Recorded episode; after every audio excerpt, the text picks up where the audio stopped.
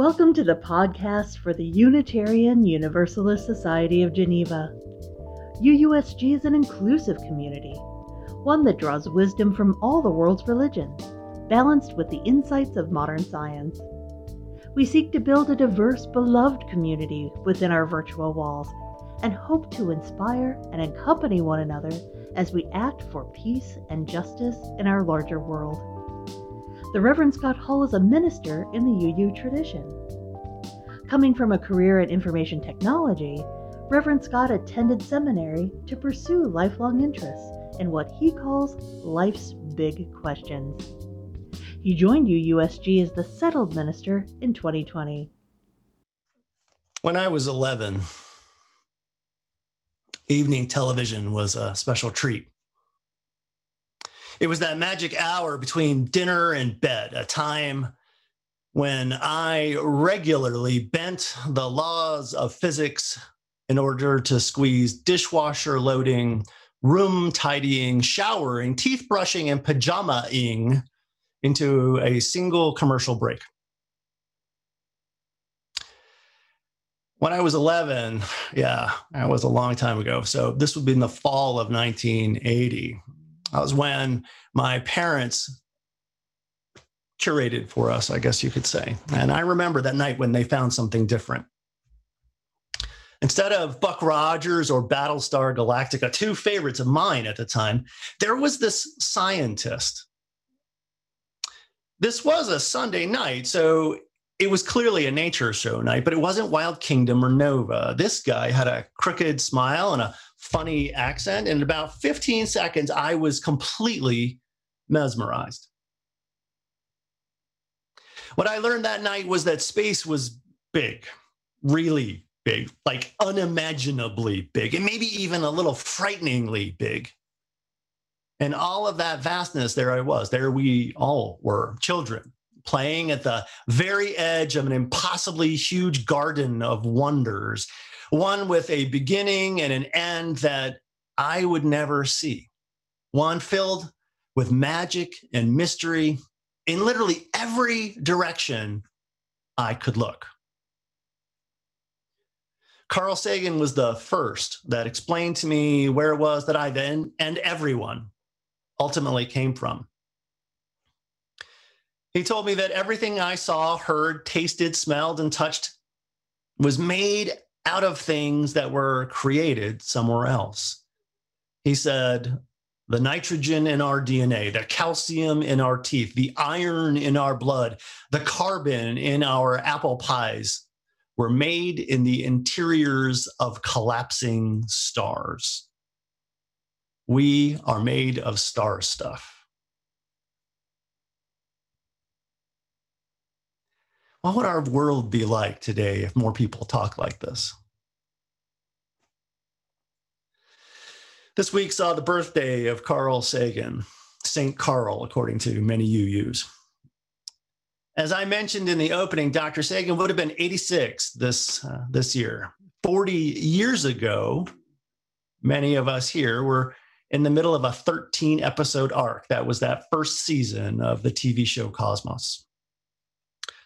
Six years ago, my wife and I were delighted to revisit this childhood wonder with our own kids when Neil deGrasse Tyson led us through the show's much anticipated second season, and it was great. This past spring, Tyson and team released season three. I hope it's good. I'm waiting for it to hit Disney Plus. But it is that first season, that first one that sticks with me, maybe because I was so young.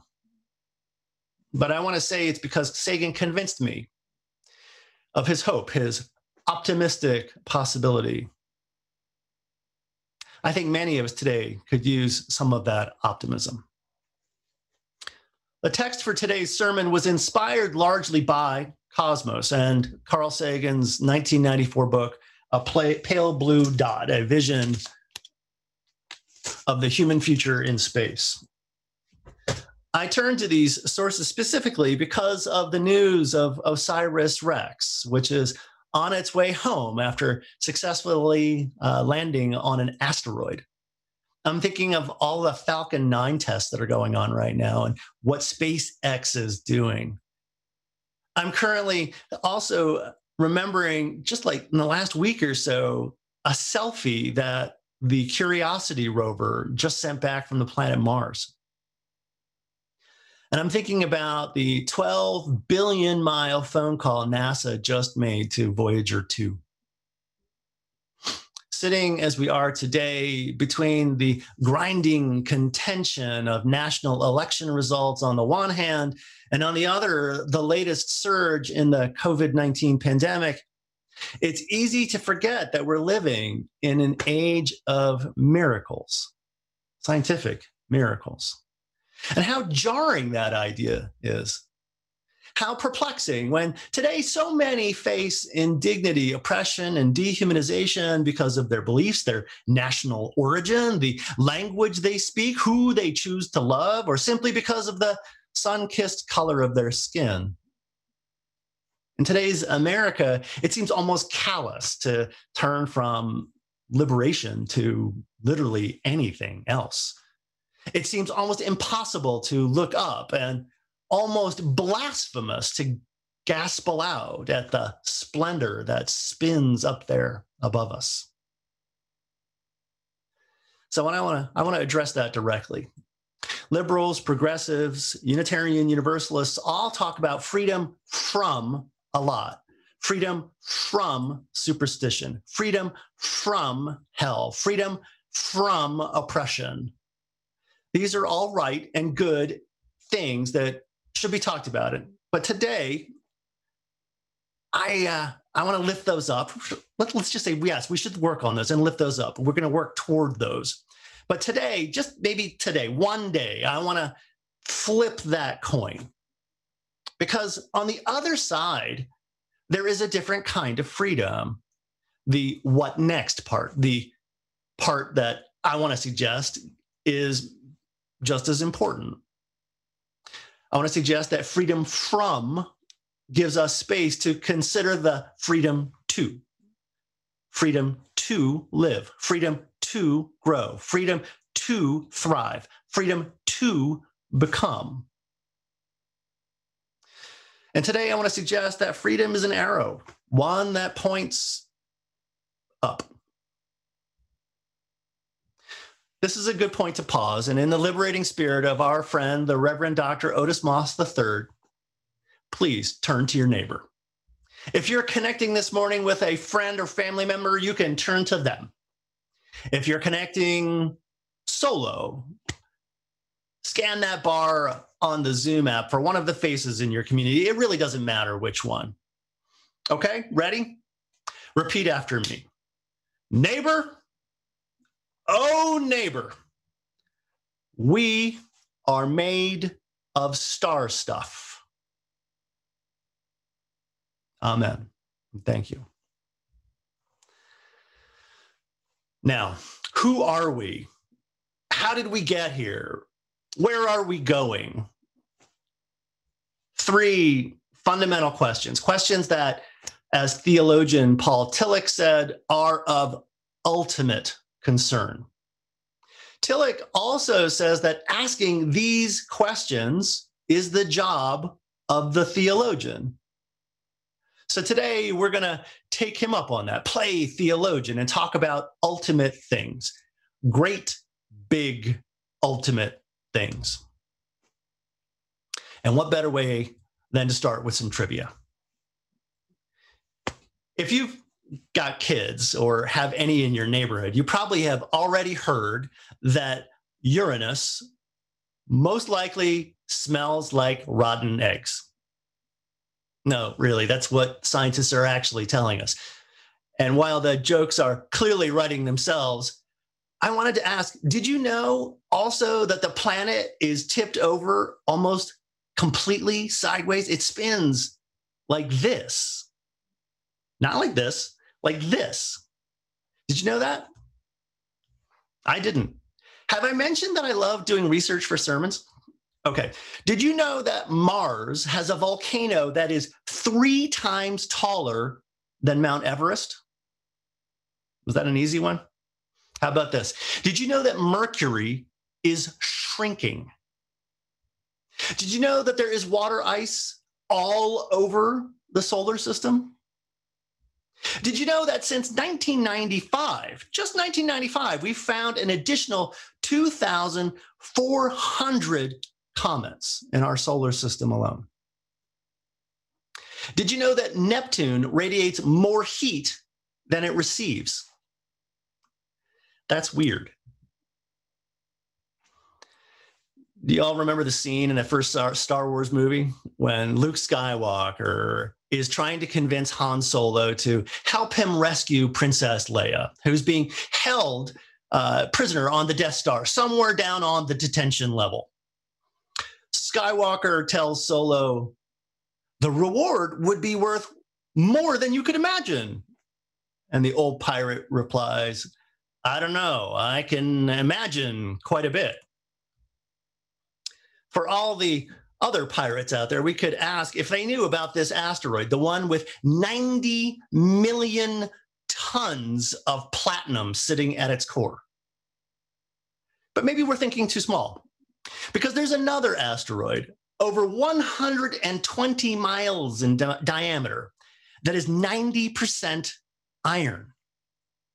That's about 30 billion billion tons it's worth 10,000 quadrillion dollars, or about 10,000 times more than the entire global economy. That is quite a bit. Are you thinking the same thing I am? Seriously, what on earth are we waiting for? So, imagining things is one thing. And in the last few years, we've been gifted with the ability to do more than just imagine. So, let me let me share this.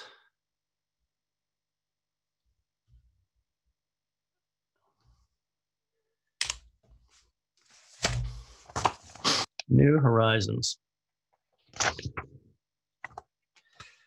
The New Horizons spacecraft sent back some of the first and certainly some of the best images of our outermost family traveler. This is Pluto. This is the one who came to visit us.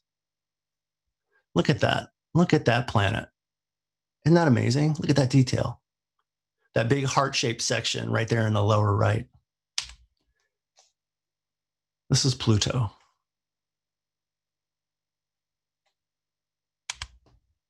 The detail from Pluto.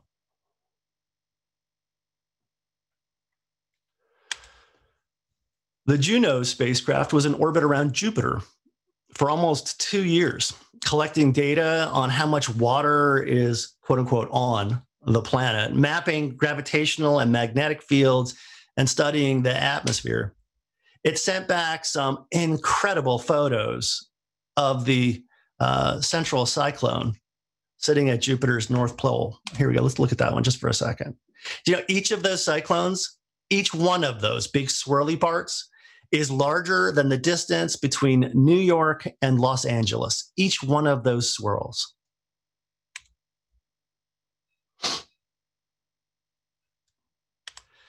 The Cassini spacecraft, which plunged into the storms of Saturn, survived a 20 year mission to explore the ringed world and its moons, including Titan, a moon that some believe may be the best location in our solar system outside of Earth for the existence of life. But it's this last photo that I want to linger on. This is Earth, our pale blue dot, a mote suspended on a sunbeam.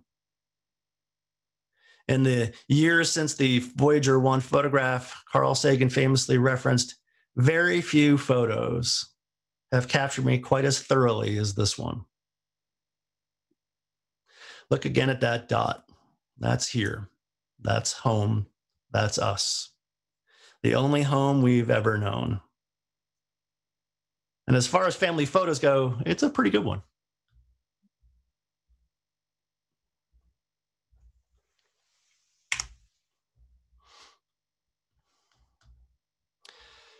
This photo and the ones like it are where I find perspective. I don't mean that this is an exercise in feeling our mortality or our irrelevancy or even some kind of French absurdity, though that kind of humility is not really a bad thing. Rather, images like these remind us that something amazing is just around the corner. How about you? Do images like this inspire you? Maybe you're feeling the pull to do some climate justice work. There is an urge in this moment to go there, to see our blue boat home and worry about the fragility of the ecosystem and how important it is that our next administration takes science and climate science seriously. But I hope you'll forgive me if I pivot just a bit and invite you to consider the words of Neil deGrasse Tyson when he said, quote, we are all connected to each other biologically to the earth chemically, to the rest of the universe atomically. Maybe it's just me, but this idea sounds very like the Buddhist concept of the co the, the dependent co-arising of all things. Western theologians have called this radical interdependence. Unitarian Universalists might hear our seventh principle, the one that asks us to respect the interdependent web of all existence of which we are a part. And there we are doing theology. But not just the kind of theology that is about acting justly, loving mercy, and walking humbly into the awesomeness of the cosmos. There is that, sure, but there's also an invitation, an invitation to realize that you too are stardust, million year old carbon to realize, paraphr- paraphrasing Carl Sagan, that creating an apple pie from scratch requires creating the universe first. To see when we look out at the night sky, that which sprawls before us in its unfathomable immensity is both our parents, where we come from, and our children, where we will one day return our bodies, our world, all of the worlds, all are part of the body of cosmos. I have to ask, don't we owe it to our parents to at least go out and touch their faces, to acknowledge their gifts to us, to revel in their accomplishments, their glory, to learn their secrets, their stories, to visit their graves? The exploration of space is a foregone conclusion. We are going. This is happening. And I say that even as I acknowledge that there are a great many people, perhaps even a great many of you, who cringe at that thought. Those who say we are not ready, that we cannot manage our own planet's resources, how could we possibly manage those of any other planet? How can we be trusted with that? We have no right that if we go anywhere, we will definitely screw it up, just like we screwed up Earth. That we don't deserve to go anywhere until and unless we have fixed our home first. I want to acknowledge all of that.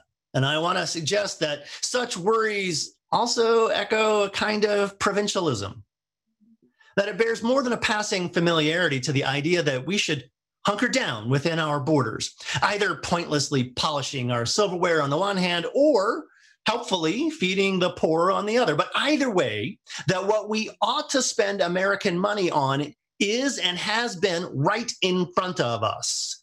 And we need to do that before we spend any money on anyone or anything else.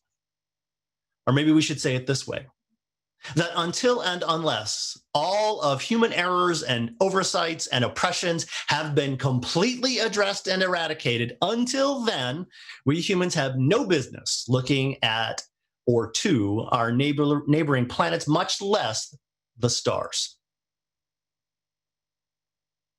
I understand the temptation, and I know that arguments of political theory feel a little toothless when you're hungry and your neighbor is hurting and your water is full of lead. I hear that too. It does not mean that isolationism is a good idea. In 1993, African American novelist Octavia Butler published The Parable of the Sower. In that novel, economic and environmental mismanagement had led to the partial collapse of the United States. Into that gap, an unlikely public servant stepped, one promising an inward turn, one that reflected the values of our founders, one that spoke the language of faith, one that championed home over neighbor, one who inspired a great many others to organize, a leader that egged on division, that refused to disavow those he inspired when they lashed out against those that were different, a leader who promised in his campaign for president to, quote, make America great again. Again, that novel was written in 1993. What Butler imagined then was a United States that had lost its way, not because its ideals were invalid or that its people were corrupt. She imagined a United States that simply wasn't able to save itself from the demons of capitalism, racism, or media manipulation. What they imagined, uh, what that imagined country lacked was two things, her protagonist theorized. The first was a theology that reflected lived experience. So she invented one.